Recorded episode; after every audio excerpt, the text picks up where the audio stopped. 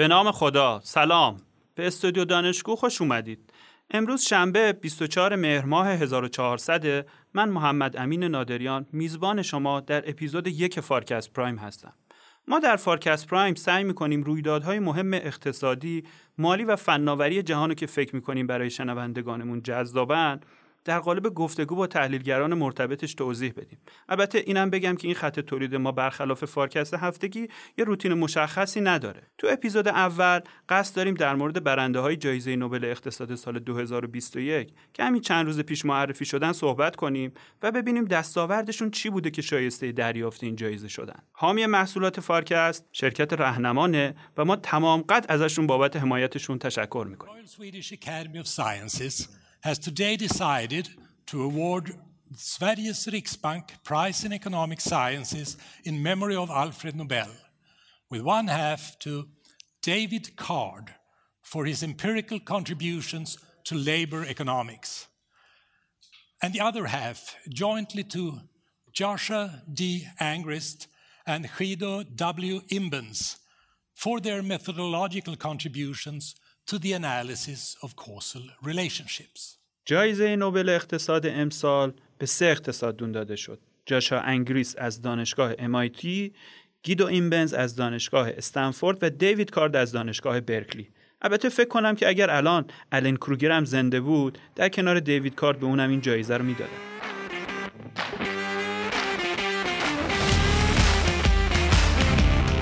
پژوهش های نظری و تجربی در مورد متدولوژی شناسایی علیت و به طور مشخص روش آزمایش طبیعی دستاورد مهم علمی محققین بوده و ما امروز از اقتصاددونای آشنا با این ادبیات علمی خواستیم که یافته های این نوبلیست ها رو به زبون ساده و غیر فنی برای شنونده ما توضیح بدن.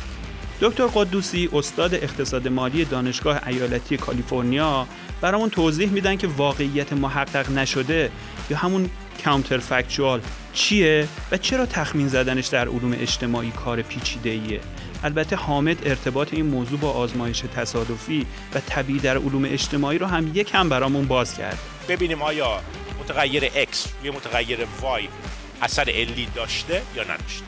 خب برای فهم این من دوست دارم از یک چارچوب نظری استفاده بکنم که بهش میگم کانترفکچوال من ترجمهش می‌کنم به واقعیت محقق نشده. یا پوتنشال آتکام اینم عبارت دیگه ایه که به کار میره یا خروجی محتمل. یا جهانهای موازی دکتر محمد وسال استاد دانشگاه صنعتی شریف و متخصص اقتصاد توسعه و خورده با توجه به تجربه‌ای که در زمینه آزمایش های تجربی داره ازش در مورد مفهوم آزمایش طبیعی و سابقه تاریخی تشخیص علیت علوم اجتماعی و اقتصاد پرسیدم. محمد برامون توضیح داد که چرا این متدولوژی جدید یک انقلاب در مطالعات تجربی اقتصاد محسوب میشه. آزمایش های طبیعی شرایطی هن که توی بستر طبیعی جامعه یا سیاست گذاری رقم خورده و به ما اجازه این رو میده که بتونیم اون واقعیت محقق نشده رو بازسازی کنیم. اگر این سیاست اتفاق نمی افتاد پیامدهایی که افراد تجربه کردن چه می بود؟ این سوال خب نمیشه دکتر حسین جوشقانی استاد اقتصاد دانشگاه خاتم و حوزه تخصصش اقتصاد کلان و بازار کاره. کاربرد آزمایش طبیعی توی اقتصاد کار. با تمرکز روی مطالعات دیوید کارت اولین سوالی بود که ازش پرسیدن. حسین برامون توضیح داد که اهمیت آزمایش های طبیعی و تحولی که تو متدولوژی روابط علی صورت گرفته چه اهمیتی در اقتصاد کلان داره؟ اگر علم اقتصاد رو از این آزمایش های طبیعی و آزمایش های حالا تصادفی ما جدا بکنیم میشه مثل یه پزشکی که اصلا اجازه نداره بیمارش رو ببینه و معاینه بکنه و بهش بگم بیا نسخه بده. خب من چه نسخه بدم؟ یعنی شما آیا می‌تونید پزشکی پیدا بکنید بگی آقا من بدون اینکه بیمارمو ببینم. از خانم دکتر یوسفی استاد اقتصاد دانشگاه تهران و متخصص اقتصاد کلان تجارت و سنجی کاربردی در مورد کاربردهای روش آزمایش طبیعی در حوزه های فراتر از اقتصاد کار پرسیدم ایشون برامون توضیح میدن که آیا از متدولوژی شناسایی علی انگریس و اینبنز در پژوهش های تجربی که در ایران صورت گرفتم استفاده شده یا نه؟ و باید توجه کرد که این یک نوعی از فکر کردن هست یک نوعی از فکر کردن در مورد گزاره های علمی سیاستگزارهایی که قابلیت آزمون دارن آزمون پذیر هستن و در واقع هر اتفاق هر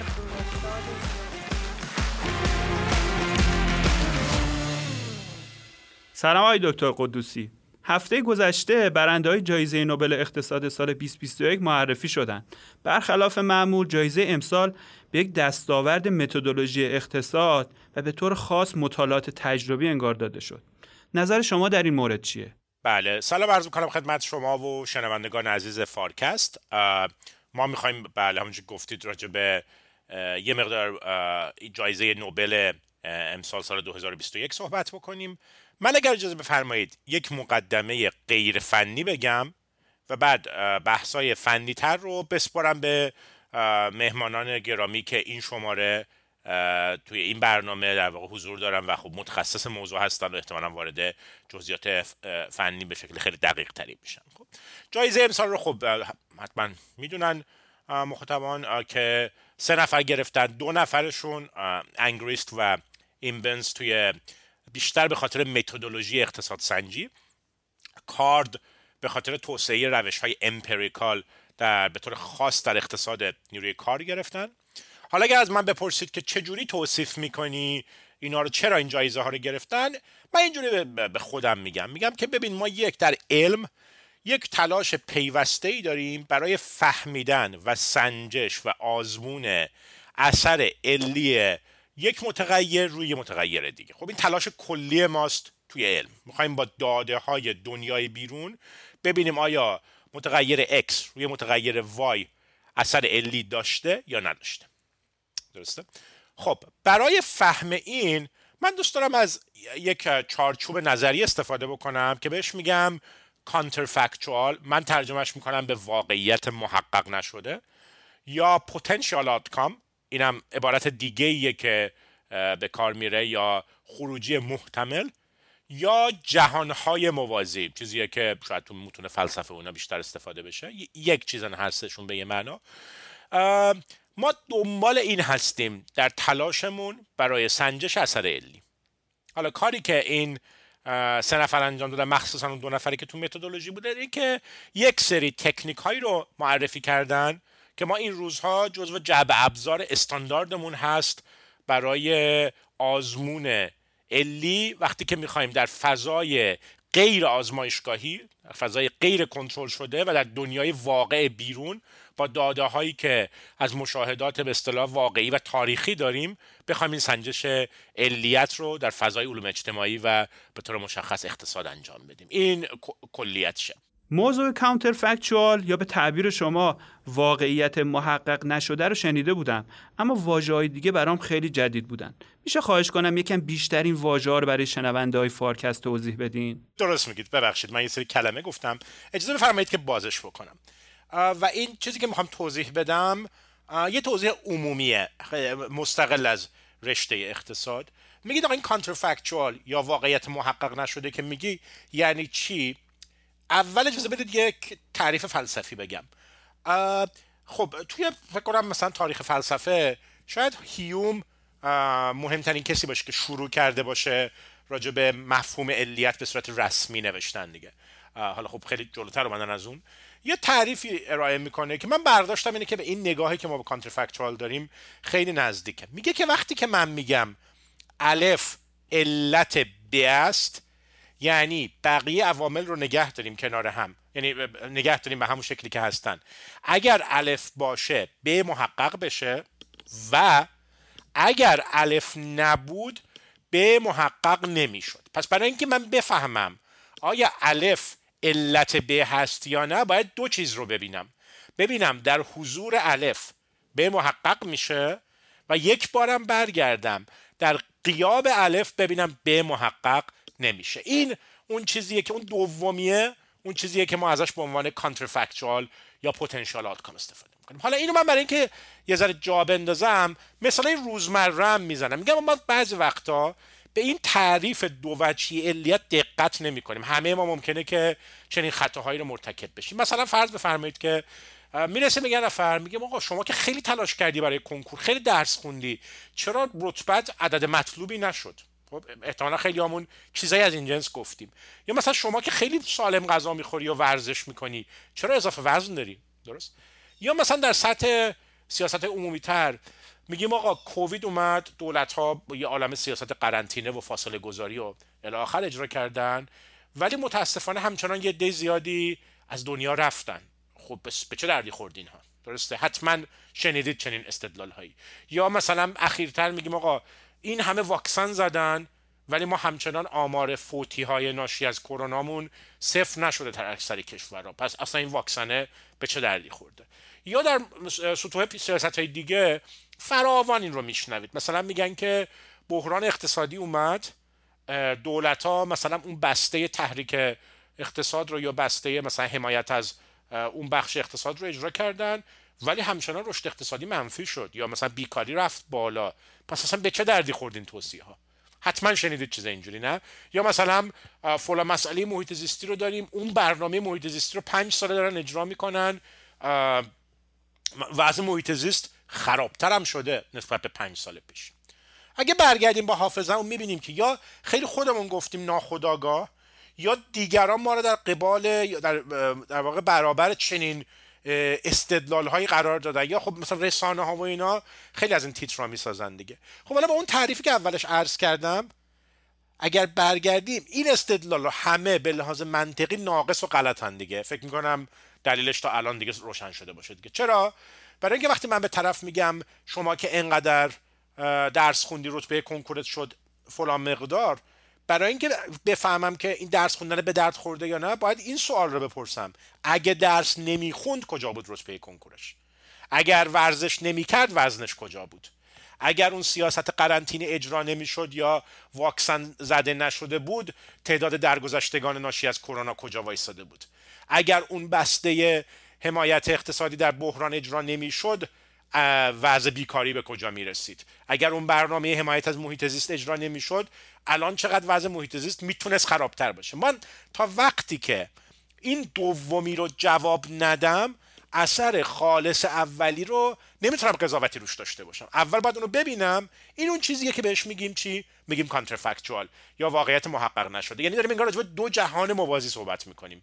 اونی که الف اجرا شده به اصطلاح تریتمنت رو داشتیم. یه خروجی به دست اومده و اونی که الف توش اجرا نشده اون جهان رو ببینیم و بعد فاصله اینها رو مقایسه بکنیم. البته من هر وقت میگم یه دین جواب رو هم میگن که خب این که راه توجیه همه چی رو باز می‌ذاره. ما اون برنامه های مقابله با کرونا رو اجرا کردیم آمار فوتی ها همچنان مثبت. شما با این حرف همش می‌خوای اثبات کنی که اگه نمی‌کردیم بدتر بود. نه اصلا معنی حرف کانترفکچوال نیست که اون خروجی کانترفکچوال لزوما بدتر از چیزیه که اجرا شده. چه بسا بهتر بود؟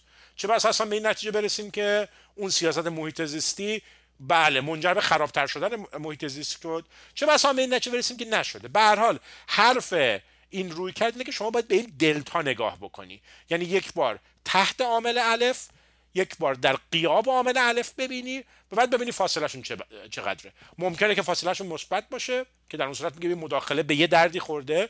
ولو اینکه سطح کلی مطلوب نیست. رتبه کنکور طرف مطلوب نیست. ولی از اون چیزی که می‌تونست باشه مطلوب تره و بقیه مثال هایی که میگیم.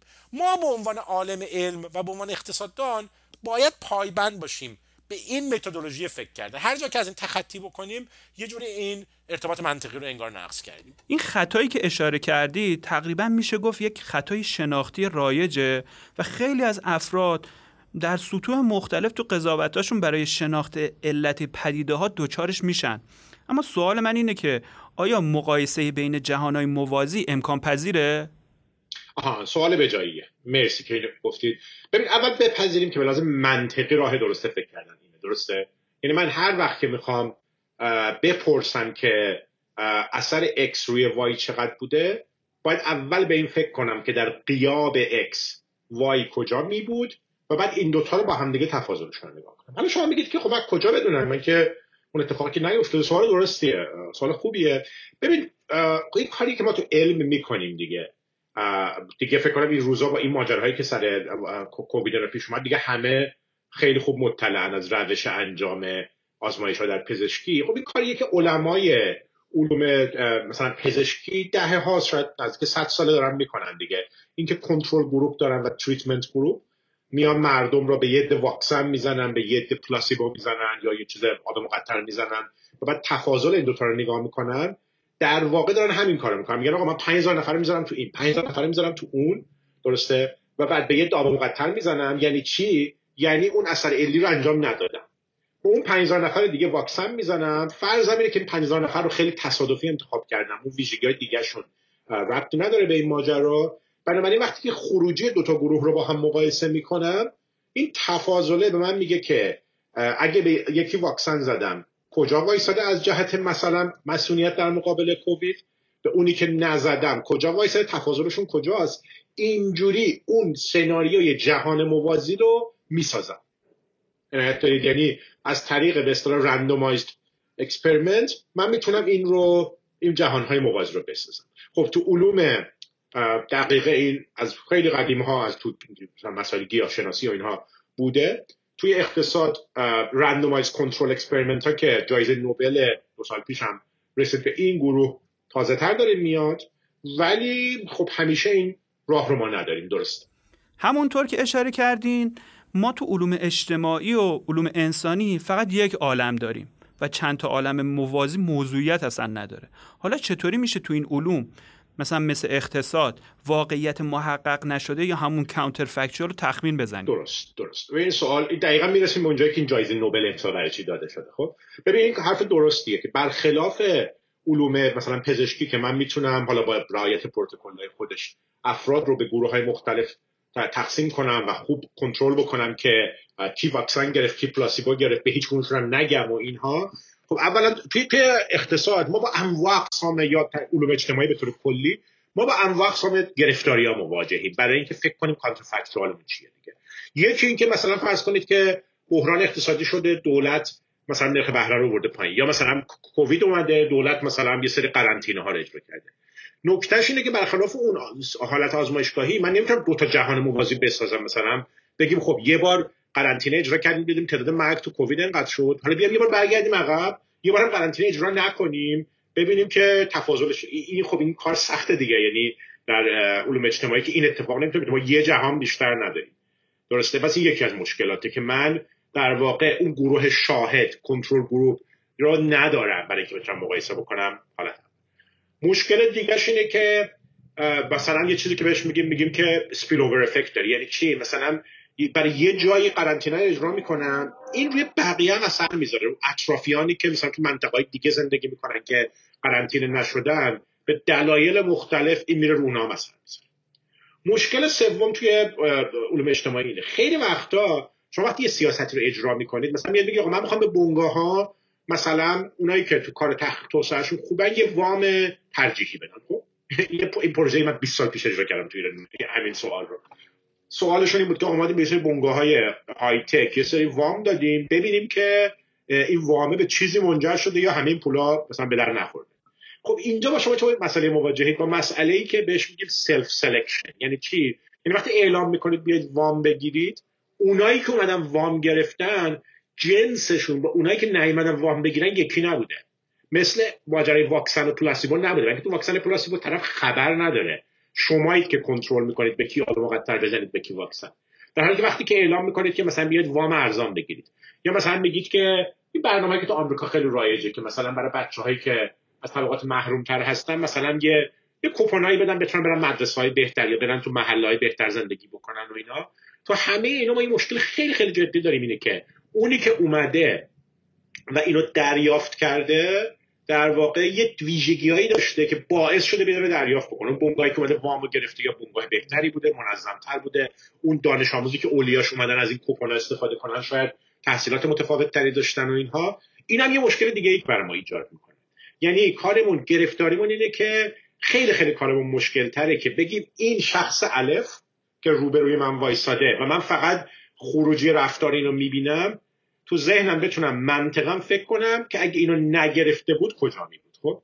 ولی به عنوان عالم علوم اجتماعی من مجبورم این کارو بکنم. یعنی این کارو نکنم که حرفام همش میشه یه سری حدس و گمان و اینجور چیزا باید راهی پیدا کنم برش و این مثلا تلاشی که در سی چهل سال گذشته فقط هم اقتصاد نیست دیگه. تو اقتصاد تو علم اجتماعی مختلف توی توی علوم مثل کامپیوتر ساینس و اینا و البته تو فلسفه. کلا برای پرداختن این مفهوم علیت این مفهوم علیتی که خب برمیگرده میره تا مثلا هیوم و اینا. ولی این شناخت ما از علیت مبتنی بر تخمین زدن کانترفکچوال مثلا شاید به این سی چهل سال اخیر خیلی بیشتر روش کار شده و سعی کردن دانشمندا راه های مختلفی پیدا کنن که ما رو یکم از این تاریکی بیارن بیرون. اگه می‌پرسید که مثلا آیا کامل اومدیم بیرون؟ خب نه نیومدیم. هنوز خیلی راه داریم. ولی هی داریم قدم قدم به قدم میایم جلو. و روش های مختلفی سعی کردن براش درست این روش هایی که اشاره کردین میشه خیلی خلاصه برامون توضیح بدین چی بله اجازه بدید من فقط خیلی کلی عرض بکنم چون اگه بخوام وارد جزئیات بشم دیگه وارد وقت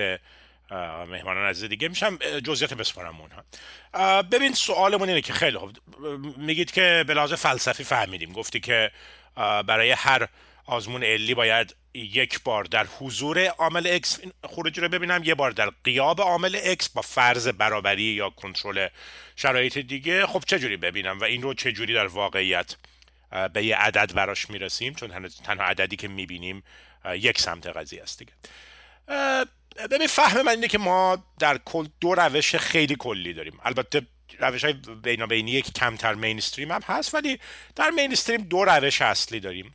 یکی اونی که میگه من از دانش تئوریکم برای پیشبینی واقعیت محقق نشده یا کانترفکچوال باید حد اکثر استفاده رو بکنم. اینو اجازه بدین اسمشو بزنم روی کرده ساختاری. چی کار می‌کنه؟ میگه که ببین من بالاخره یک روابط علم معلولی در مورد اجزای سیستم رو قبلا شناختم. پس بیام یه مدل ریاضی محاسباتی بنویسم. با استفاده از مجموعه داده هایی که دارم این رو calibrate بکنم و بعد تحت فروض سناریوهای مختلف اجرا بکنم. مطمئنم که خود خوانندگان تو field های مختلف علمی فوری تجسم می‌کنن سیستم های اینجوری رو. وقتی مثلا ما برای هواشناسی سیستم می‌سازیم بر اساس فیزیک هوا یا مثلا توی مهندسی عمران مدل های مثلا ساختاری می‌سازیم برای موج و دریا و اینها برای اینکه تحلیل بکنیم مثلا احتمال شکست سازه داریم این کار رو می‌کنیم. یعنی با تئوری مدل می‌سازیم. توی اقتصاد هم توی روش های ساختاری که توی اقتصاد کلان رایجتره توی اندستری ارگانیزیشن یا سازماندهی صنعتی باز هم رایجه. اینجوریه که میایم رفتار عامل ها رو در قالب تئوری می نویسیم در حدی که داده ها به ما اجازه میده که حالا خودش خیلی جای بحث داره که اصلا چقدر مشاهده تاریخی داریم که بتونیم این کالیبراسیون رو انجام بدیم. مدل رو برقرار می‌کنیم و بعد میگیم خیلی خوب بیا مثلا برای اینکه ببینم که اثر مثلا فلان سیاست محرک در دوره بحران چجوری بوده. چند تا ورودی مختلف بذارم شبیه سازی بکنم سیستم رو تحت فروز مختلف و بعد پتانسیل آتکام ها رو با هم دیگه ببینم. درسته؟ فکر می‌کنم که روشن باشه اینجا ما داریم چی کار می‌کنیم. اینجا در واقع به جای اینکه اجازه بدیم اول داده ها صحبت کنن تئوری رو حد اکثر استفاده ازش می‌کنیم. خب و خب یه جاهایی مثلا بانک های مرکزی اینا خب زیاد استفاده می‌کنن از چنین چیزی. یه رویکرد دیگه ای داریم که اینایی که امسال جایزه رو بردن شاید به این رویکرد نزدیکتر باشن.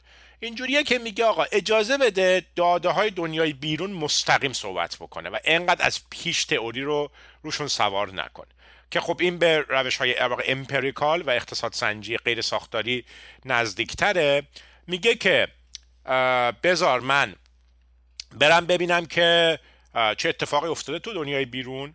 بعد برم ببینم آیا می‌تونم با نگاه, نگاه کردن به یک دیگرانی با یک دیگرانی یک جوری اون پتانسیال آتکام رو از روی خروجشون بکشم بیرون. همونجور که اشاره کردم در مسائل واقعی مشکل اینه که خیلی سخت شما می‌تونید خالص اثر علی رو ببینید. این کارهایی که یعنی مشارکتی که مثلا انگریست و منس داشتن این بود که وقتی که شما مثلا یکی از کاراشون این بوده که وقتی که شما عامل ها خودشون میرن تصمیم می‌گیرن که آیا تحت به تریتمنت قرار بگیرن یا نه. شما چه جوری می‌تونید تصحیح بکنید این اوریبی که از این ماجرا به وجود میاد؟ یا مثلا پیشنهاد دیگه به ما دادن اون روش regression discontinuity. گفته آقا یه جاهایی رو پیدا کنیم که یه دی که به نظر می‌رسه لحاظ احتم... آماری شبیه همن. بعضیاشون به یه دلیلی تحت اون به اصطلاح تریتمنت قرار می‌گیرن بعضیشون قرار نمی‌گیرن.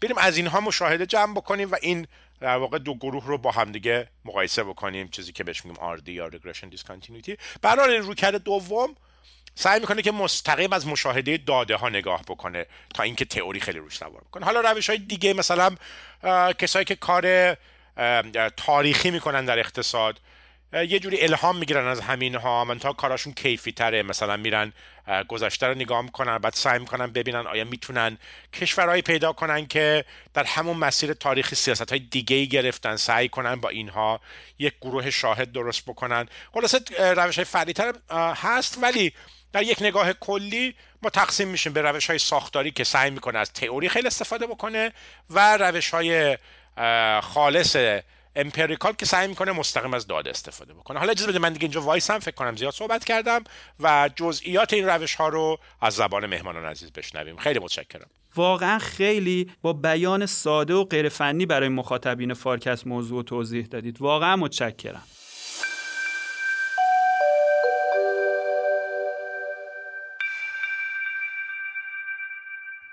Many important questions are about cause and effect. Will people become healthier if their income increases? How does immigration affect wages and employment in the receiving countries? Do lockdowns reduce the spread of infections? This year's laureates have shown that it's still possible to answer these broad questions about cause and effect, and that the way to do that is to use natural experiment.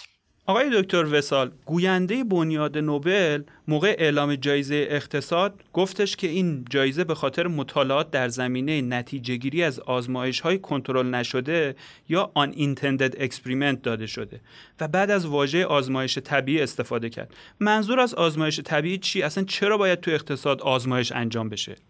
خب دشواری تخمین علی و اینکه ما بتونیم در واقع یه برآوردی داشته باشیم که علیت از چه سمتی به چه سمتی و چه اندازه ای هست این نیاز رو ایجاد می‌کنه که ما بتونیم با یه روشی واقعیت محقق نشده یا کانترفکچوال رو تخمین بزنیم. آزمایش های طبیعی شرایطی هن که توی بستر طبیعی جامعه یا سیاست گذاری رقم خورده و به ما اجازه این رو میده که بتونیم اون واقعیت محقق نشده رو بازسازی کنیم. اگر این سیاست اتفاق نمی افتاد پیامدهایی که افراد تجربه کردن چه می بود؟ این سوال خب نمیشه بهش پاسخ داد چون سیاستی اجرا شده و ما خب می‌خوایم اثر اون رو بسنجیم. ولی آزمایش های طبیعی یا natural experiment به ما این فرصت رو میدن که بتونیم یه مقایسه ای داشته باشیم و در واقع به علت اون ویژگی هایی که دارن که حالا توضیح میدم در ادامه بتونیم اینها رو بازسازی کنیم. آیا غیر از آزمایش طبیعی ما یه سری آزمایش های غیر طبیعی هم داریم؟ یعنی میشه بگیم که ما یه سری آزمایش هایی داریم که کنترل شده نیستن. یک همچین چیزی هم داریم. ببینید ما در واقع توی روش های شناسایی علی دو دسته کلی روش ها داریم. یکی روش های مبتنی بر داده های مشاهده یا observational methods of identification. یکی هم روش های مبتنی بر آزمایش های کنترل شده تصادفی. که پژوهشگر خودش میاد طراحی می‌کنه که چه اتفاقی رقم بخوره چه سیاستی برای چه گروه های اجرا بشه و چه گروه های اجرا نشه و بعد مطالعه می‌کنه اونها رو. پرسشنامه تکمیل می‌کنه و پیامدها رو ثبت می‌کنه. خب روش دوم روشیه که هزینهش خیلی زیاده معمولا و همیشه هم امکان پذیر نیست به لحاظ ملاحظات اخلاقی ممکنه بعضا امکان پذیر نباشه. اما روش اول خیلی وقتا می‌تونه به کمک ما بیاد و بتونه تو بتونیم تو مقیاس کشور حتی یه مقایسه هایی رو انجام بدیم و نتیجه گیری رو داشته باشیم. دکتر وسال سال 2019 به بنرجی و دوفلو هم به خاطر مطالعات تصادفی در مطالعات فقر جایزه نوبل اقتصاد داده شد. چرا اینقدر اهمیت پیدا کرده این روش های آزمایشگاهی تو علم اقتصاد؟ ببینید این متدولوژی ها از گذشته بودند. حالا در علوم تجربی به صورت خیلی گسترده استفاده می شدن در پزشکی به طور مشخص. و از قدیم بودن. این نبوده که بگیم این متدولوژی ها جدید کشف شده.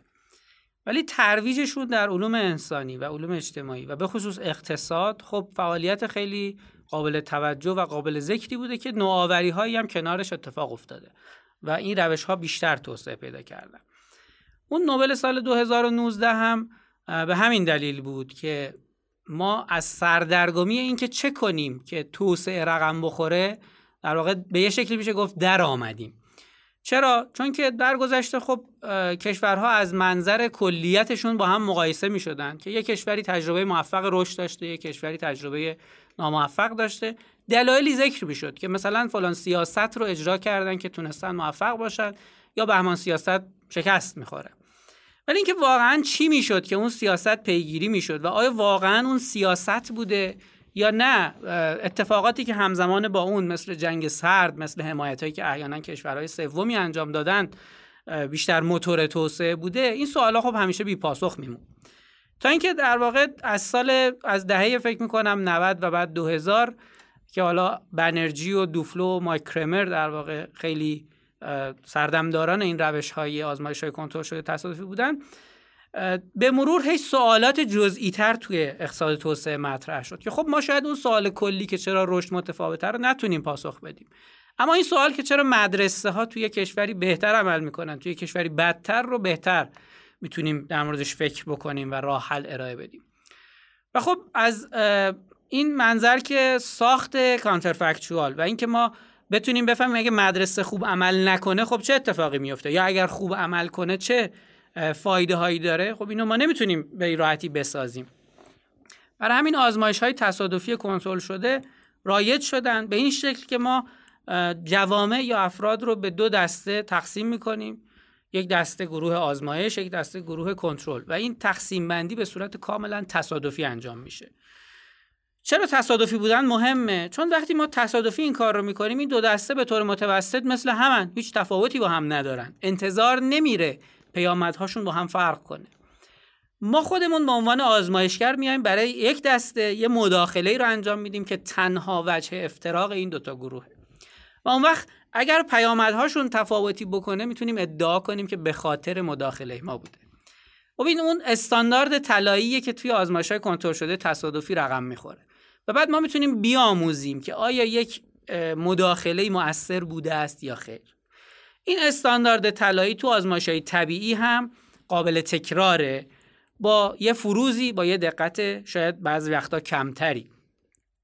اگر یه مثال بخوام بزنم از آزمایش های طبیعی فرض بفرمایید در دهه 50 و دهه 60 در کشور ما خب مدرسه سازی خیلی سرعت زیادی داشت و در این فاصله دو دهه تعداد زیادی مدرسه ساخته شد. مناطقی که قبلا مدرسه نداشتن دسترسی پیدا کردن به مدرسه.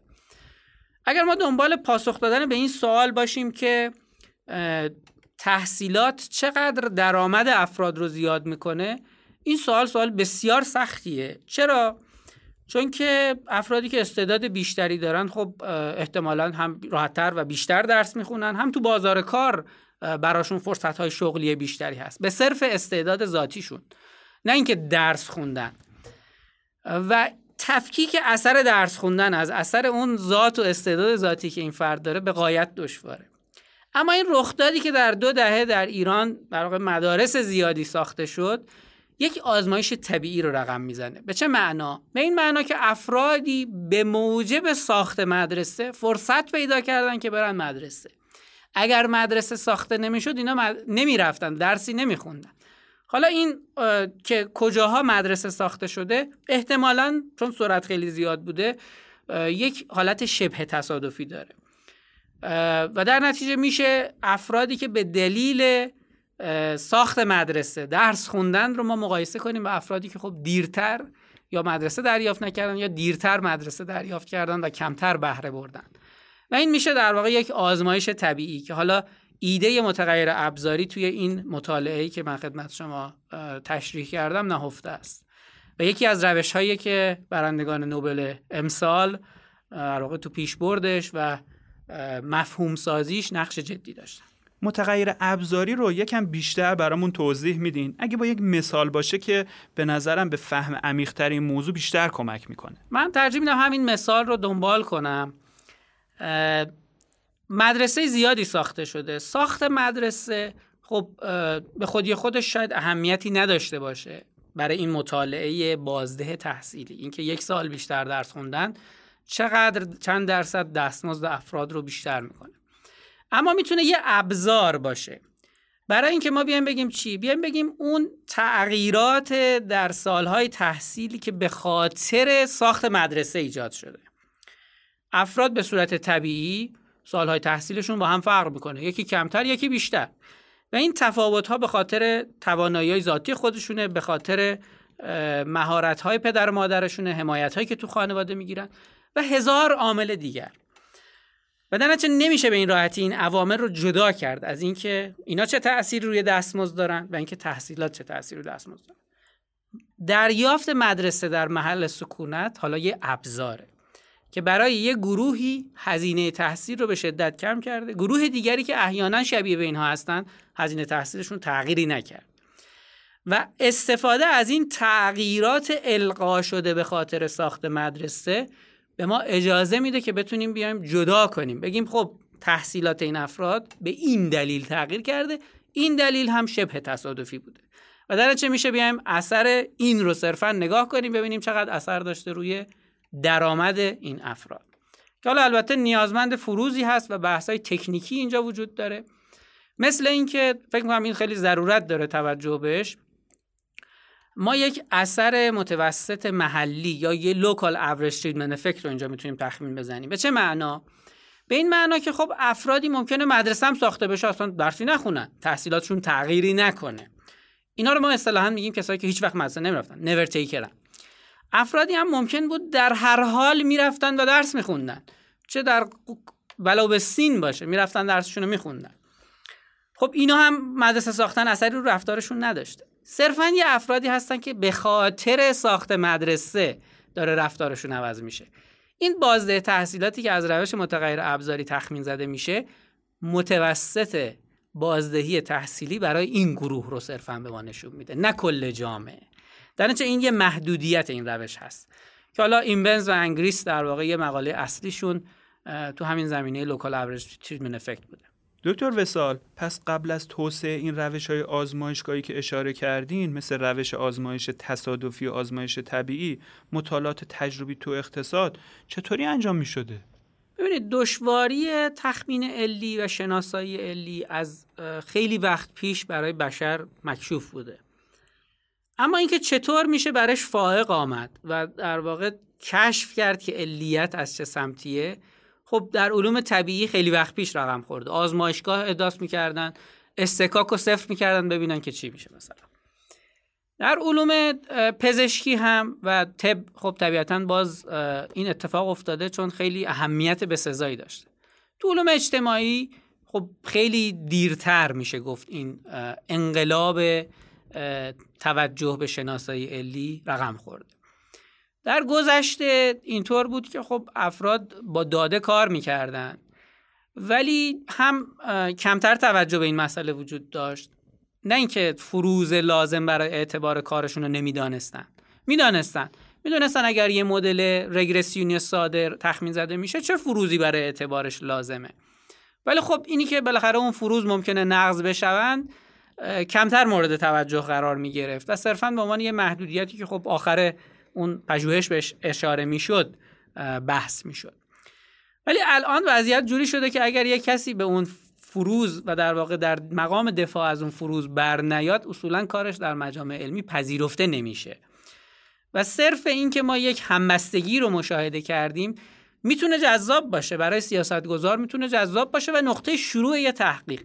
ولی طبیعتا هیچ نتیجه مشخصی رو به ما نمیده. همبستگی به هزار دلیل می‌تونه باشه.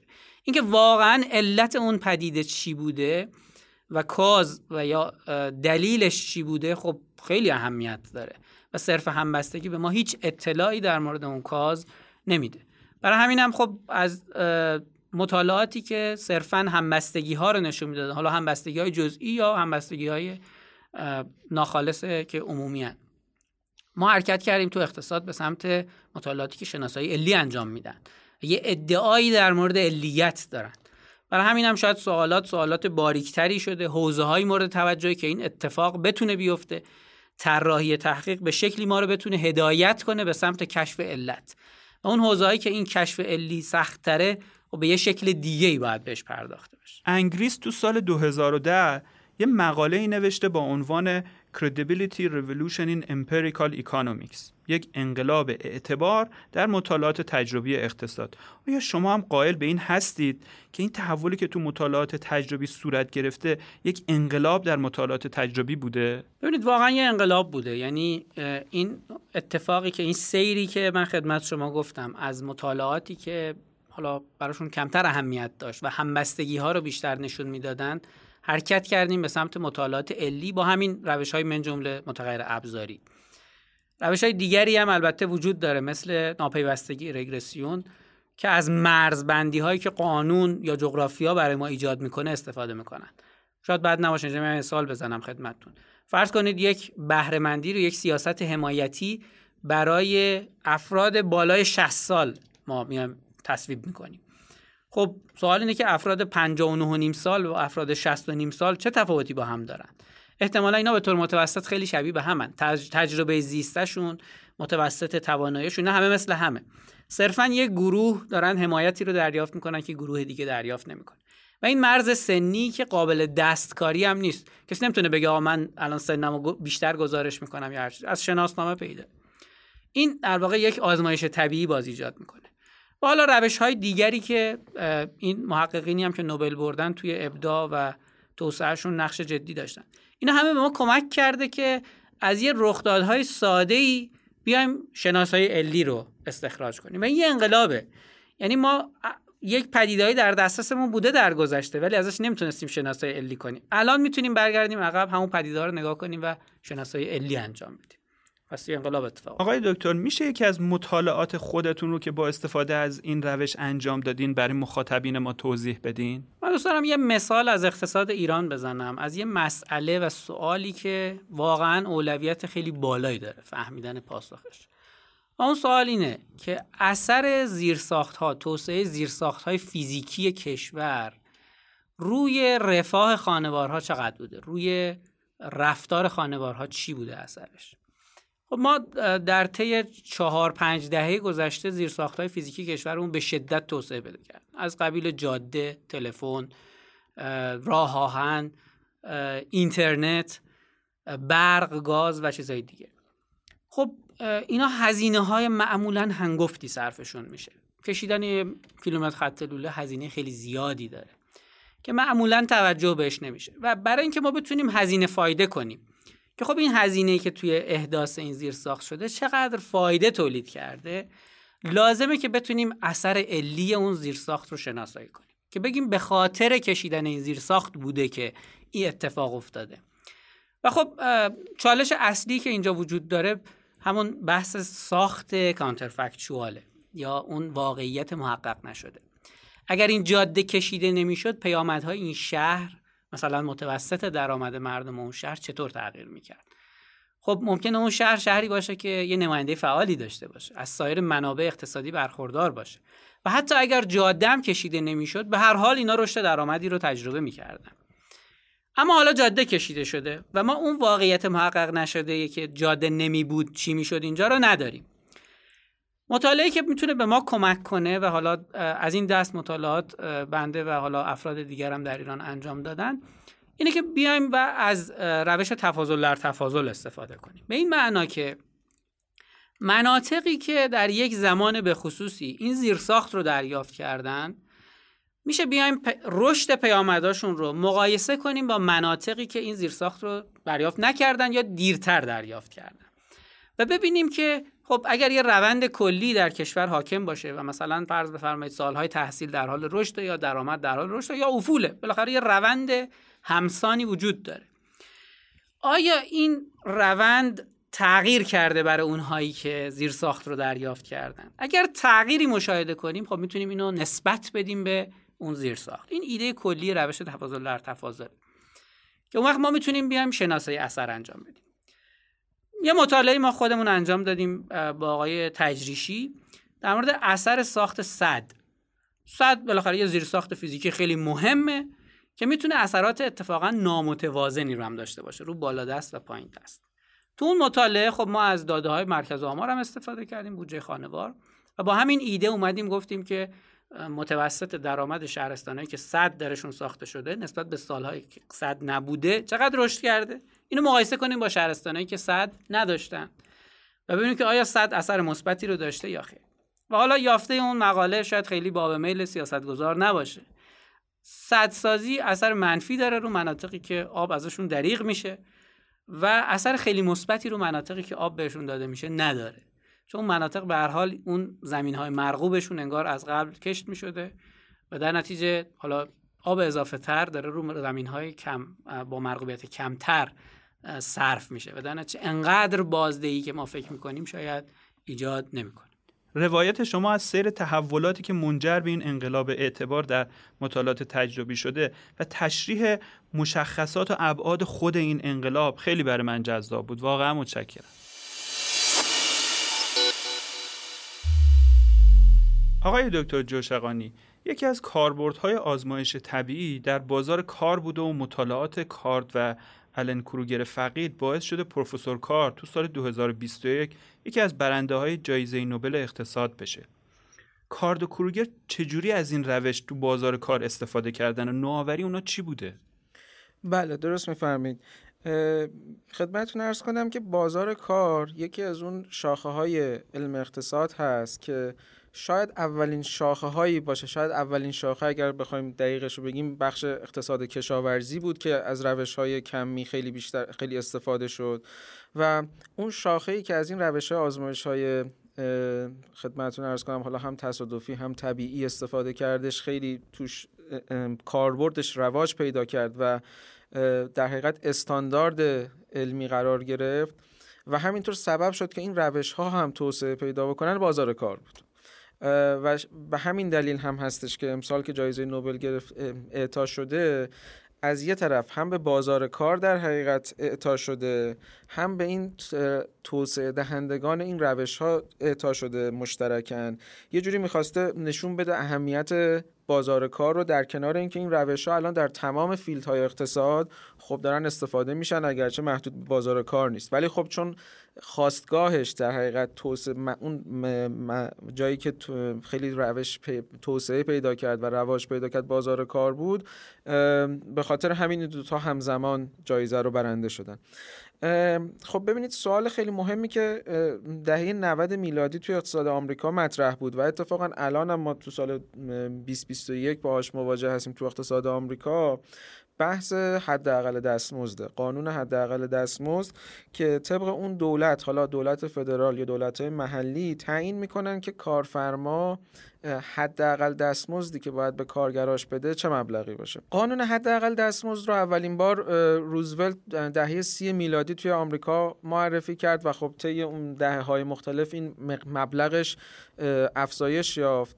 طوری که از حدود 25 سنتی که دهه سی میلادی بود رسیده الان به حدود 8 9 دلار و الان اون سیاستی که پیشنهاد داره میشه و توش بحث هست تو اقتصاد آمریکا تو بحث سیاست گذاری آمریکا الان بحث هست رو نرخ 15 دلار بر ساعت دارن صحبت می‌کنن.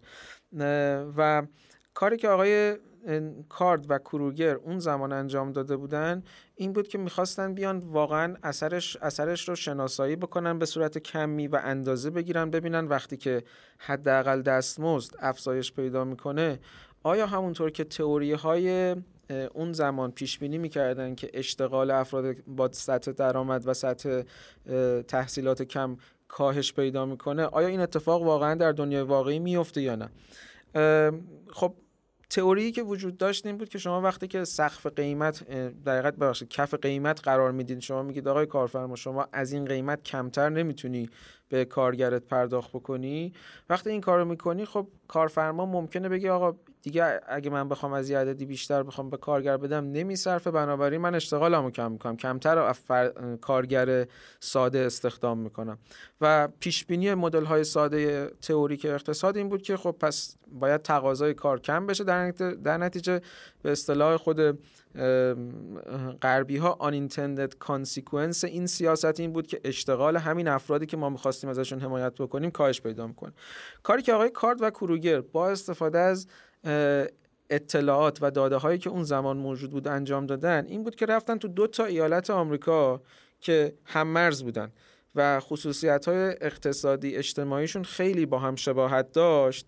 این دوتا رو بررسی کردن. یه اتفاق جالب افتاده بود. یک شوک برونزایی حالا همینطور که دوستان صحبت کرده بودن افتاده بود توی یکی از این ایالت ها یعنی این ور رودخونه حداقل دستمزد افزایش پیدا کرده بود. توی اونی که هنوز افزایش پیدا نکرده بود. کاری که آقای کارد و کروگر اون موقع انجام دادن این بود که رفتن خودشون با استفاده از مصاحبه ای که از فسفود ها می‌کردن اشتغال فسفود ها رو قبل از این سیاست و بعد از سیاست توی این دوتا ایالت بررسی کردن. خب چه اهمیتی داشت که اینا تو دو تا ایالت بررسی کردن؟ اگر فقط توی یک ایالت بررسی می‌کردن ممکن بود در بیارن که خب اثر سیاست افزایش حداقل دستمزد روی اشتغال یکی از این ایالتی که بررسی کردیم یا حالا یا افزایش پیدا کرده یا کاهش پیدا کرده. ممکن بود این انتقاد بهشون بشه که خب ما نمی‌دونیم اگر این سیاست اتفاق نمیافتاد اون وقت این اشتغال چه جور تغییر می‌کرد. در حقیقت کاری که آقای کاردو کوریگر اولین بار از این روش تفاضل در تفاضل که حالا دوستان توضیحاتشو دادن استفاده کردن این بود که رفتن تو ایالت بغلی که از همه نظر حالا خیلی شباهت داشت به عنوان یک ازش به عنوان یک دنیای مجازی استفاده کردن. گفتن اگر این سیاست به اتفاق نمیافتاد چطور می‌شد؟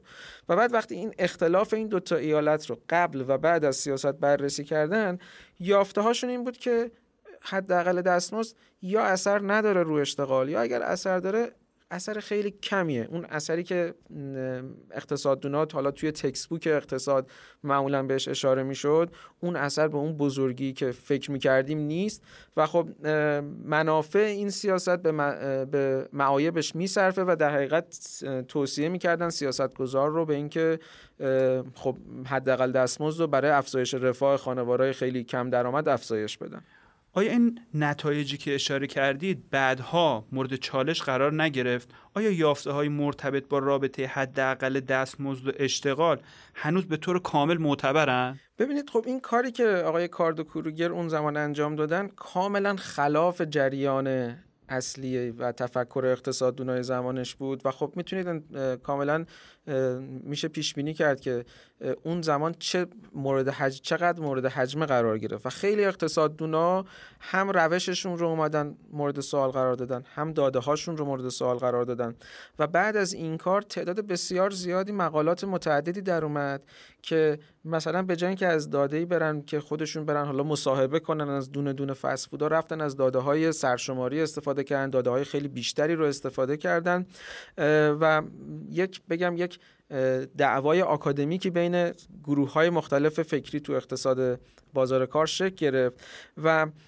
شاید بگم فصل الخطاب این کارها یه کاری هستش که سال 2017 توی QJE که یکی از پنج مجله برتر اقتصاد هست این آقای اندریجیت دوبی که و همکارانشون چاپ کردن و اونجا به جای اینکه فقط یک مشاهده یک ایالت رو و یک اتفاقی که در مثلا 1992 و 91 و 92 افتاده بود رو بررسی بکنن توی بازه حدود 20 ساله حدود 130 و خورده ای ما از این تغییرات سیاست داشتیم و خب با توسعه روش های کمی تونستن همه اینها رو با روش های همین تفاضل در تفاضل ولی با تعداد به جای که یه دونه مشا... یه دونه اتفاق اگزاجنس خارجی داشته باشن 137 تا اتفاق گذاشتن کنار همدیگه و اینها نشون دادن که اثرات وجود داره ولی اثراتش خیلی کمه. خیلی کمتر از اون چیزیه که باز دوباره اون موافقین این طرح پیش بینی می‌کردن یعنی مخالفین افزایش حداقل دستمزد ادعا می‌کنن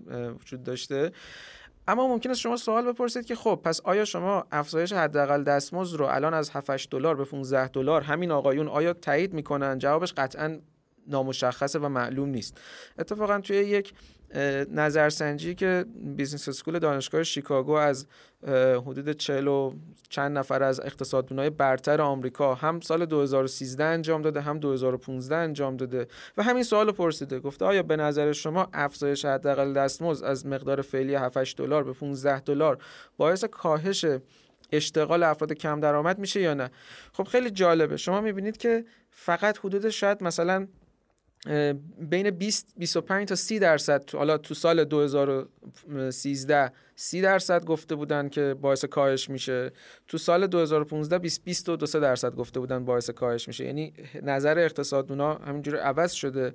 اما اون نکته مهمی که وجود داره این که دلیل این که خب چرا پس اگر که این مطالعات به این خوبی انجام شده و ما مقدار علی رو واقعا اندازه گرفتیم و من میگم فصل الخطاب این مطالعه انجام شده چرا ما الان با قاطعیت نمی‌تونیم حرف بزنیم؟ دلیلش یه پدیده خیلی مهمیه به اسم اکسترنال ولیدیتی اینکه چقدر نتایجی که ما از یه آزمایشی توی منطقه محدودی می‌گیریم چقدر می‌تونیم اینو تعمین بدیم به مقادیر مختلف. ببینید ممکنه که کاملا این مطالعاتی که انجام شده ما رو متقاعد کنه که در قیمت های فعلی افزایش مثلا 10 درصد 20 درصد حداقل دستمزد اثری نداره. اما من فکر می‌کنم همه متفق القول باشیم که اگه حداقل دستمزد رو بذاریم هزار دلار.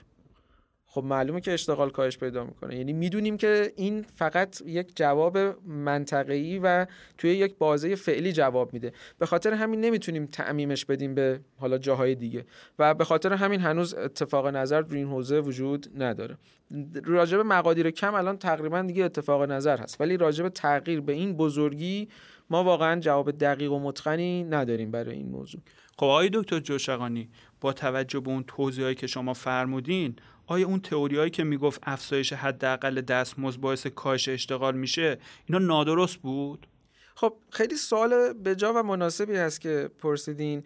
ببینید تئوری هایی که پیش بینی می‌کرد افزایش حداقل دستمزد باعث کاهش اشتغال میشه مبتنی بر این فرض بود که تو بازار کار یه رقابت کاملی وجود داره که اگر شما یه کارگری هستی که دنبال کار میگردی اگه یه کارفرمایی نپسندیدی نخواستی باهاش کار کنی میری یه کارفرمای دیگه پیدا می‌کنی. انقدر کارفرماها زیادن و چون بین کارفرماها برای استخدام افراد کم تحصیلات و با دانش کم و تخصص مهارت پایین رقابت وجود داره قیمتی که این افراد دستمزدی که این بنگاه ها دارن به کار، کارگرها پیشنهاد میدن یه قیمت رقابتی خب اگر شما این فرض رو در نظر بگیرید بله وقتی که شما حداقل دستمزد رو افزایش می‌دید خب برای یه سری از این بنگاه نمیصرفه که کارگر استخدام بکنه و باعث میشه که اشتغال کاهش پیدا بکنه. خب این یه مدلی از دنیا می‌تونه باشه که کارفرماها با هم دیگه دارن رقابت می‌کنن سر اینکه کارگر استخدام بکنن. حالا یه مدل دیگه ای از دنیا ممکنه وجود داشته باشه. فرض کنید فقط یک کارفرما وجود داره. ما تو شهر ما فقط یک کارفرما هست. خب این کارفرما چجوری نرخ دستمزد رو تعیین می‌کنه؟ آیا به رقابت نگاه می‌کنه؟ نه حتما کمتر از اون قیمت رقابتی که واقعا marginal product و بهره‌وری این کارگر داره بهش offer میده. چون می‌دونه اگر این کارگر قبول نکنه فرض کنید واقعا من کارگر برای این بنگاه تنها بنگاهی که تو شهرمونه ساعتی 20 دلار واقعا ارزش ارزش تولید می‌کنم ارزش خلق می‌کنم. اما اگر این بنگاه منو استخدام کنه من هیچ گزینه دیگه ای ندارم. بنابراین اگه به من مثلا ساعتی 5 دلارم آفر بده من میگم خب بهتر از بیکاریه. 5 دلارم 5 دلاره. میرم شروع می‌کنم کار کردن. بنابراین اگر بنگاه ها یعنی و اگر این بنگاه قدرت انحصاری داشته باشه ما تو اقتصاد به میگیم منابسونی پاور داشته باشه که در استخدام عامل تولید قدرت انحصار داشته باشه اون وقت افزایش حداقل دستمزد تا الان این بنگاه داشته منو با 5 دلار استخدام می‌کرده. حالا الان که دولت میاد میگه آقا نه شما باید 10 دلار مثلا به این حداقل دستمزد بدی. برای اون بازم میصرفه میگه آقا این داره 20 دلار تولید می‌کرده برای من. حالا من حالا 5 دلار تا الان داشتم حالا کلمه بهره کشی کلمه خوبی نیست ولی تا الان داشتم از این خیلی استفاده میبردم. حالا استفادهم کمتر میشه. خب بنابراین یه دنیای دیگه ای میشه متصور بود که توی این دنیا اتفاقا کاملا تئوری اقتصاد پیش بینی می‌کنه که افزایش حداقل دستمزد هیچ اثری روی اشتغال نداشته باشه.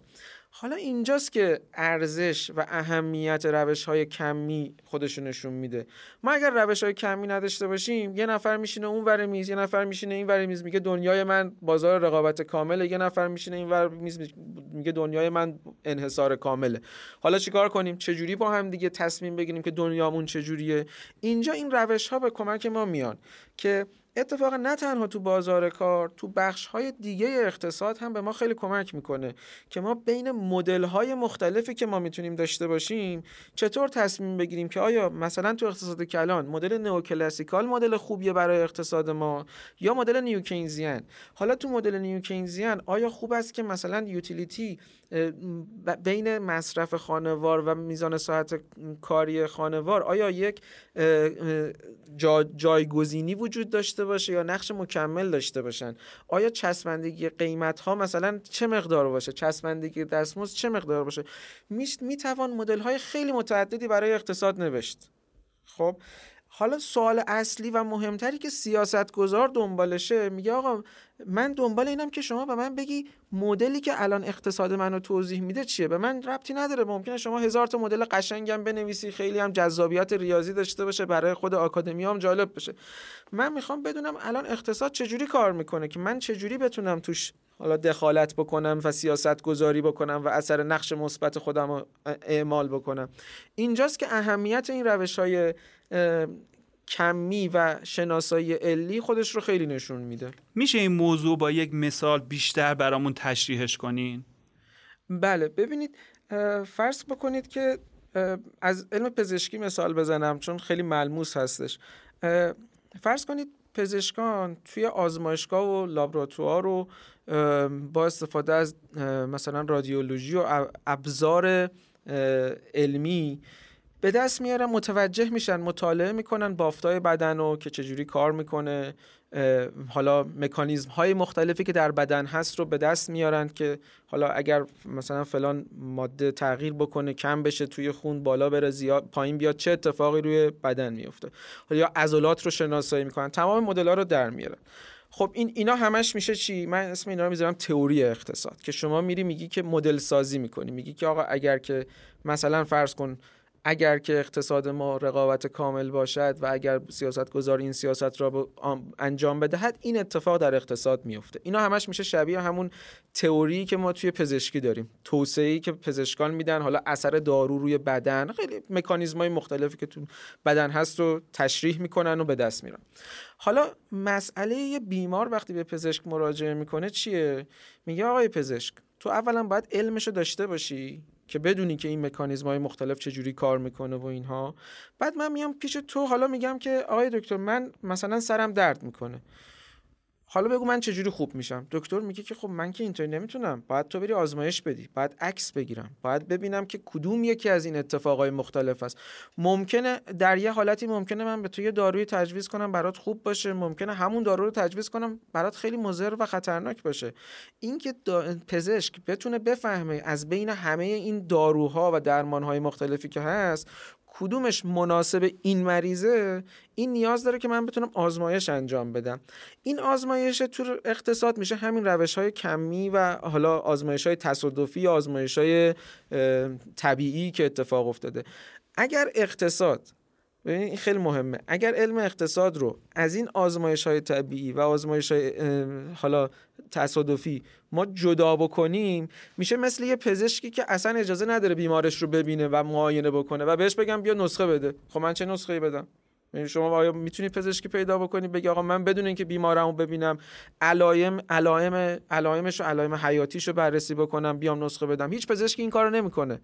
و به تپ هیچ اقتصاددون واقعا حاضق و عالمی هم این کارو نمی‌کنه. چون میگه من اطلاعی ندارم من باید بیام بررسی بکنم داده ببینم باید علائمش رو ببینم. من نمی‌دونم من ممکنه خیلی رفته باشم کتابا رو خونده باشم بدونم چه مدلایی وجود داره. ولی خب این بیمار رو من نمی‌شناسم. تا وقتی نشناسم نمی‌تونم مدل خوبی بهش تجویز بکنم. این بحثی که شما فرمودید آیا کاربردم تو اقتصاد کلان داره؟ آیا در ابعاد کلان میشه این مبحث رو مطرح کرد؟ بله ببینید توی شاید بگم تو ده سال اخیر نسل جدید اقتصاددونای کلان که غالبشون هم جوون هستن و مشغول هستن. حالا همین تو همین دانشگاه برکلی که آقای دیوید کارت برنده شد خانم ناکامورا و یان استینسن و حالا مثلا آقای چودارو ریچ که الان هاروارده یا بین اقتصاددونای خودمون ایرانی ها آقای دکتر کرمانی خانم دکتر فربودی اینا کسایی که اتفاقا دارن از این روش های علی استفاده می‌کنن و در در زیر مجموع اقتصاد کلان هستن. شاید اگر که به کسایی که 20 سال پیش اقتصاد کلان خوندن بیاین مقالات اینا و پژوهش های اینا رو نشون بدی میگن واقعا اینا اقتصاد کلانه. بعد میگین که آره بابا اینا اتفاقا الان اینا کور اقتصاد کلان اینا شده. دارن اینها هستن این روش های کمی هستن که به ما کمک می‌کنه که حالا فرض کن بانک مرکزی که می‌خواد یه DSG مدل بنویسه و حالا پیش بینی انجام بده از بین مدل های خیلی مختلفی که وجود داره. حالا مثلا بخش نظام مالی رو چجوری توی مدلش قرار بده کاملا به این به این مطالعاتی که روش های کمی داره استفاده می‌کنه وابسته هست. و اینا شبیه تیکه تیکه های پازل شده که باید شاید صدها و هزاران تا از این مطالعات کنار هم قرار می‌گیرن تا اقتصاددونا بتونن مدل مناسبی برای اقتصاد حالا به طور خاص حالا چون بیشتر مطالعات داره راجع به آمریکا انجام میشه راجع به اقتصاد آمریکا درک بکنن. و من کاملا پیش بینی پذیره که ظرف ده سال آینده 15 سال آینده علم اقتصاد کلان کاملا دیگه متحول شده باشه و شاید خیلی از این تکس بوک هایی که الان رایج هست کاملا تغییر پیدا کرده باشه. آیا این تحولی که اشاره کردین پژوهش های اقتصاد ایران هم تحت تاثیر خودش قرار داده؟ متاسفانه نه. متاسفانه نه. اگه بخوام دلیلش رو خدمتتون ارز کنم دو تا دلیل عمده داره. یکی این که این تحلیل ها نیاز به تخصص داره. متخصصی داره که این روش ها رو یاد گرفته باشه فهمیده باشه بتونه ازش استفاده بکنه. و متاسفانه ما این رو نداریم. یعنی علا رقم این که سالانه شاید فارغ تحصیل های متعددی تو ایران داریم که در حوزه اقتصاد کلان فارغ تحصیل میشن. ولی من با قاطعیت میگم که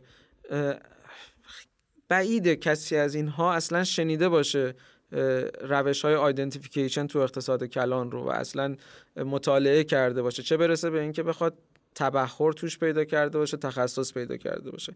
پس یکی ضعف نیرو انسانیه متاسفانه ما نیرو انسانی که بتونه این روش ها رو استفاده بکنه برای اقتصاد کلان نداریم و تربیت نکردیم.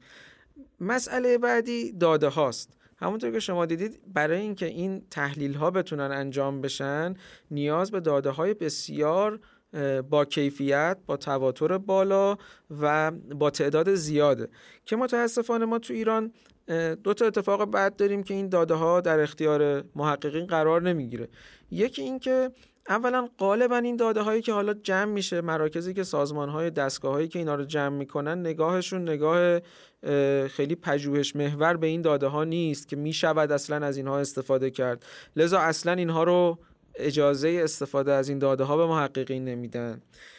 دومی این که متاسفانه به خاطر سیاست های غلطی که وجود داره در بازارهای مختلف اون حالا بازار کار بازار مالی بازارهای کسب و کارامون اقتصاد غیر رسمی اون خیلی بزرگه و اصلا خیلی از این داده ها که می‌تونن به سیاست گذار به شدت کمک بکنن اصلا هیچ ثبت نمیشه. و این ثبت نشدنه خب باعث میشه که اصلا داده ها هم خیلی قابل اعتماد نباشه.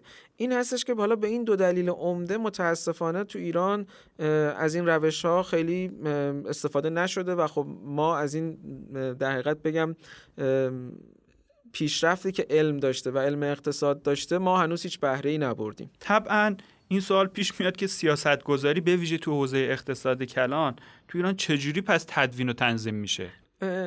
ببینید خیلی سوال تلخیه. از این جهت که به هر حال اقتصاد و اجتماع منتظر نمیمونه تا ما بریم خودمون رو تجهیز کنیم به بهترین روش های علمی روش های کمی.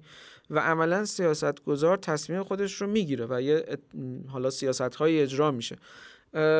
متاسفانه اون چیزی که مشاهدش هستیم این هستش که بیشتر بر اساس مدل های ذهنی سیاست گذاران این اتفاق میفته و چون مدل های ذهنی هر, دو نفری می‌تونه با هم متفاوت باشه. حتی یه نفر می‌تونه تو دو تا زمان مدل ذهنیش عوض بشه و این مدل های ذهنی قابل نقد کردن بررسی کردن به چالش کشیدن نیستن. ما می‌بینیم که در دوران های مختلفمون اولا سیاست های کلانمون اولا خیلی از هم جدا هستند و از این تئوریایی که ما میگیم و مدلایی که میگیم خیلی گاهن با هم متفاوت متضاد هستند و ثانیا تو خود همون دوران ها تو دولت های مختلف شما می‌بینید که افراد مختلفی که در پست های مختلف هستن چون مدل های ذهنی متفاوتی دارن یه نفر به یه سمتی می‌کشه اقتصاد کلان و یه نفر به یه سمت دیگه می‌کشه و برایندش یه چیزی میشه که لزوما به نفع جامعه و به نفع مردم و به صلاح کشور نیستش. به نظر می‌رسه توی این حوزه خلای مطالعاتی بزرگ وجود داره و کار زیادی برای انجام دادن داریم. ممنونم به نکات خیلی مهمی اشاره کرد خواهش می‌کنم. ممنون از شما.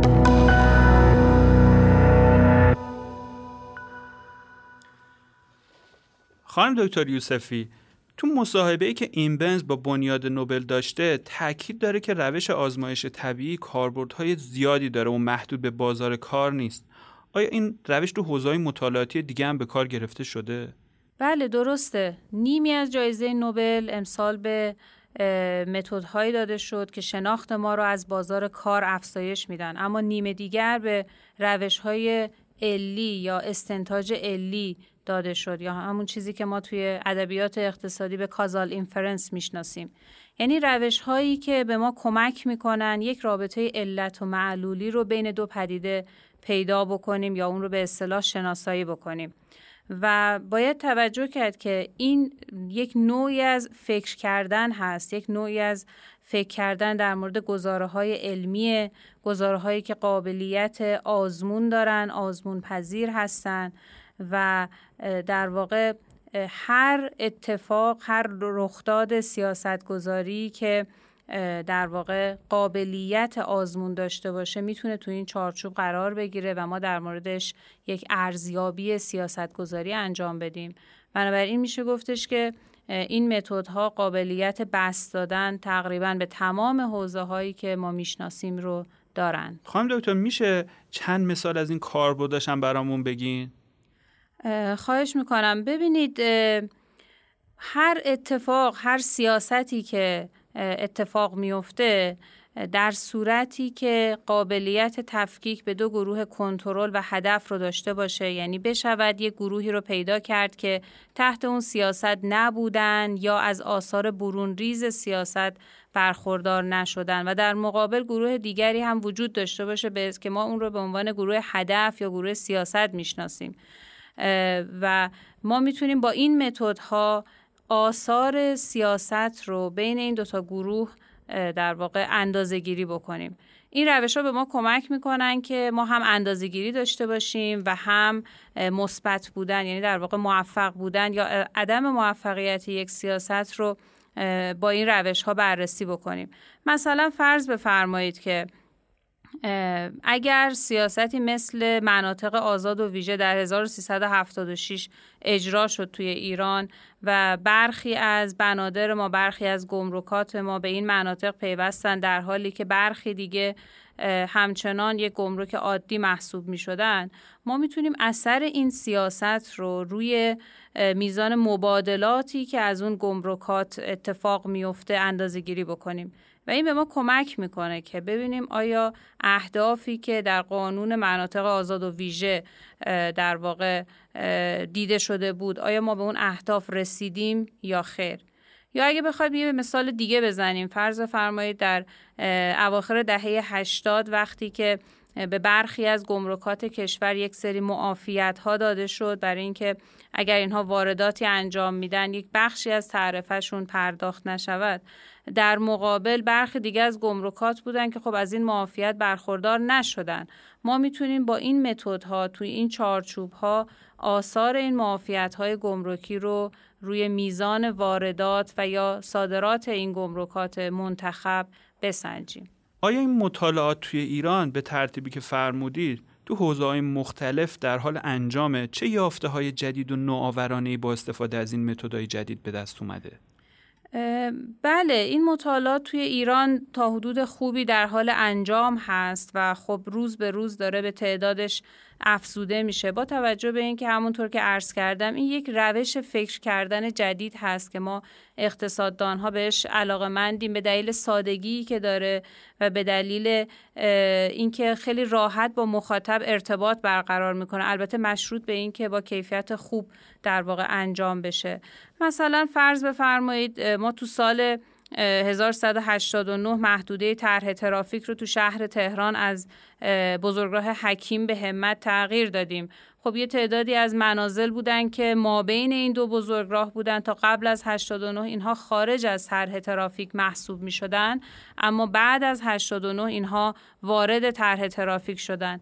خب ما می‌تونیم اثر اینکه در واقع یک منزل مسکونی داخل طرح ترافیک هست رو روی قیمتش بسنجیم و بعد ببینیم که در واقع چه مطلوبیت یا عدم مطلوبیتی ناشی از این طرح وجود داره و به سیاستگزار اعلام بکنیم که اگر شما به فرض هزینه ورود به طرح رو 16 هزار تومن 20 هزار تومن هر مقداری تعیین کردید بهش در واقع اعلام بکنیم که این مبلغ تعیین شده آیا همخانی با مشاهدات ما از در واقع داده های واقعی دارد یا خیر؟ یعنی در واقع قیمت گذاری آیا بالا بوده پایین بوده یا یه مقدار تعادلی رو داشته؟ برای همین زیبایی در واقع این نوع از کارهایی هستش که بسیار کاربردی هستند در عین حال از پیچیدگی خاصی به لحاظ مدل سازی برخوردار نیستن. این به ما کمک می‌کنه به جای اینکه وقتمون رو صرف بکنیم برای مدل سازی های پیچیده که گهگاه حتی نمی‌تونیم در واقع متوجه بشیم چه مقداری از نتایج در واقع مستخرج از فروز اولیه مدل هست به جای سازوکارهای اقتصادی. بیایم وقتمون رو صرف بکنیم که پدیده های واقعی رو درست بشناسیم و تحلیل های ارائه بدیم که در واقع واقعی باشن یه در واقع روابط کاربردی رو به ما نشون بدن. من وقتی که اولین بار با بحث آزمایش طبیعی آشنا شدم اولین چیزی که به ذهنم رسید همین داستان کرونا بود و اثرگذاری واکسن رو کنترل کردن شیوعش. آیا مطالعاتی در این حوزه به طور خاص و حوزه سلامت به صورت عام تو ایران انجام شده یا نه؟ نتایجشون چی بوده در مورد ایران؟ به نکته خیلی خوبی اشاره کردید چون کرونا در واقع یک پاندمی بود که به شکل برونزا به در واقع همه اقتصادها اعمال شد. منظور از برونزا بودن این هستش که هیچ ارتباطی با فعالیت های اقتصادی ما نداشت و یک واقعی بود که بدون اینکه ما درش دخل و جرحی داشته باشیم تو زندگی همه ما وارد شد.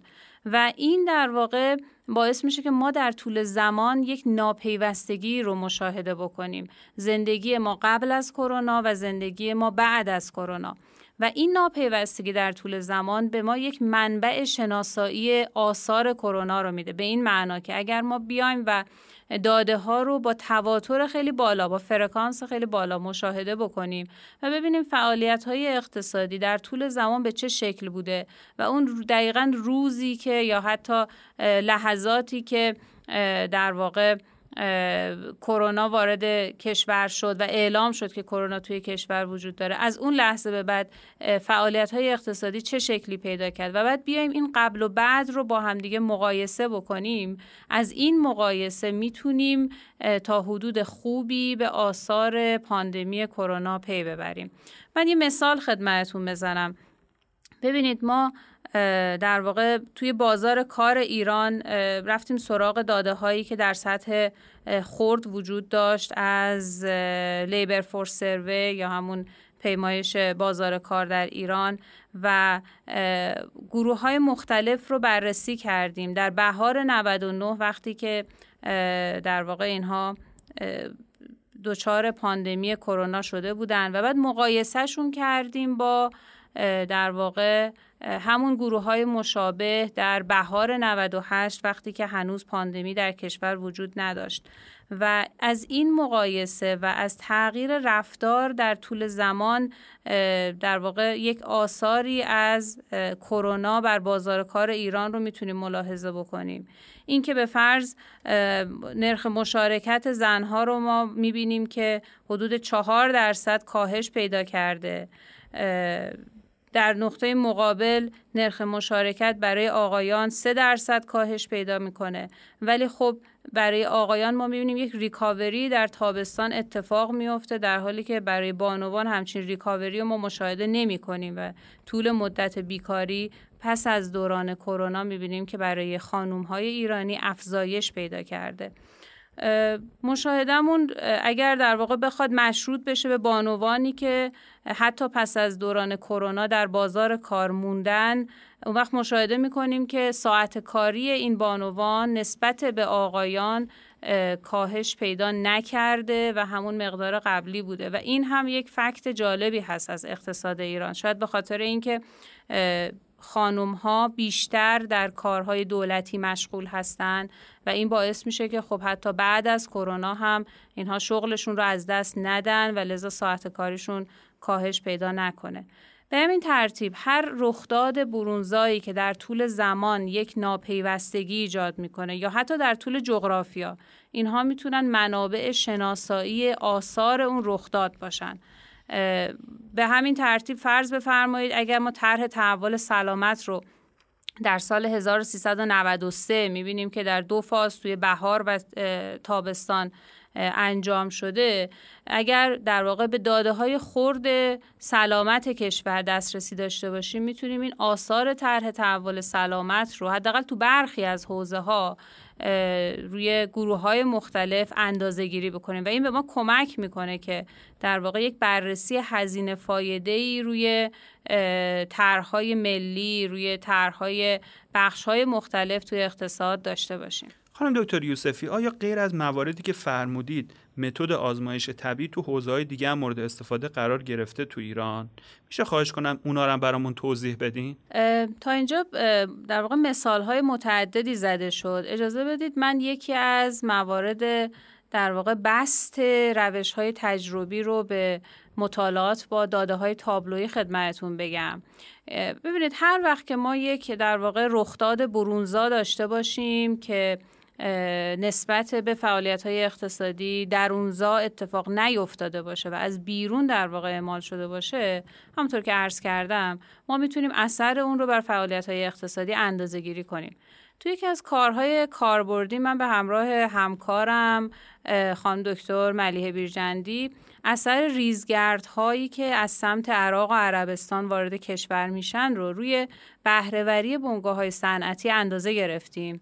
همونطور که مستحضر هستید ریزگردها یک اتفاق برونزا هستن و هیچ ارتباطی در واقع به فعالیت هایی که داخل مرزهای ایران انجام میشه ندارن. به طور خاص ریزگرد هایی که منبعشون عراق و عربستان هست این ویژگی رو دارن. شاید اگر ما بخوایم در مورد ریزگرد های محلی که توی سیستان و بلوچستان هستن صحبت کنیم نتونیم با این قاطعیت این حرف رو بزنیم چون اونها اونجا در واقع قالب ریزگردها از همون در واقع محل سیستان و بلوچستان ایجاد میشه و این خودش یک درونزایی رو ایجاد کرده در طول سالها به طوری که یکی از دلایلی که شاید صنعت در اون منطقه نتونسته توسعه پیدا بکنه همین آب و هوای نامناسب تو اون منطقه باشه. ولی ما توی بخش خوزستان و استانهای مثل ایلام در واقع این ریزگردها رو در سالهای اخیر داشتیم و منبعشون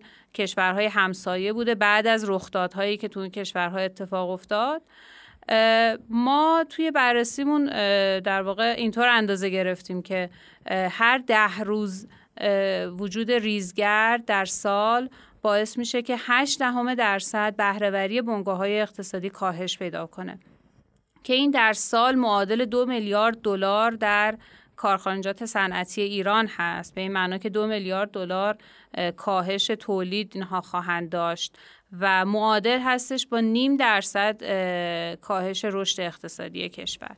برای همین اگر بخوایم به سیاست گذار در واقع اعلام بکنیم که تا چه حد میارزه که برای کنترل ریزگردها به در واقع پیمانهای بین المللی به پیونده یا همکاری با کشورهای همسایه رو پیش ببره. می‌تونیم از این اعداد و ارقام برای اینکه یک شهودی به سیاست گذار بدیم استفاده بکنیم. خانم دکتر موارد زیادی از مطالعاتی که با استفاده از متدای آزمایش تصادفی و طبیعی انجام دادین رو برامون تشریح کردین.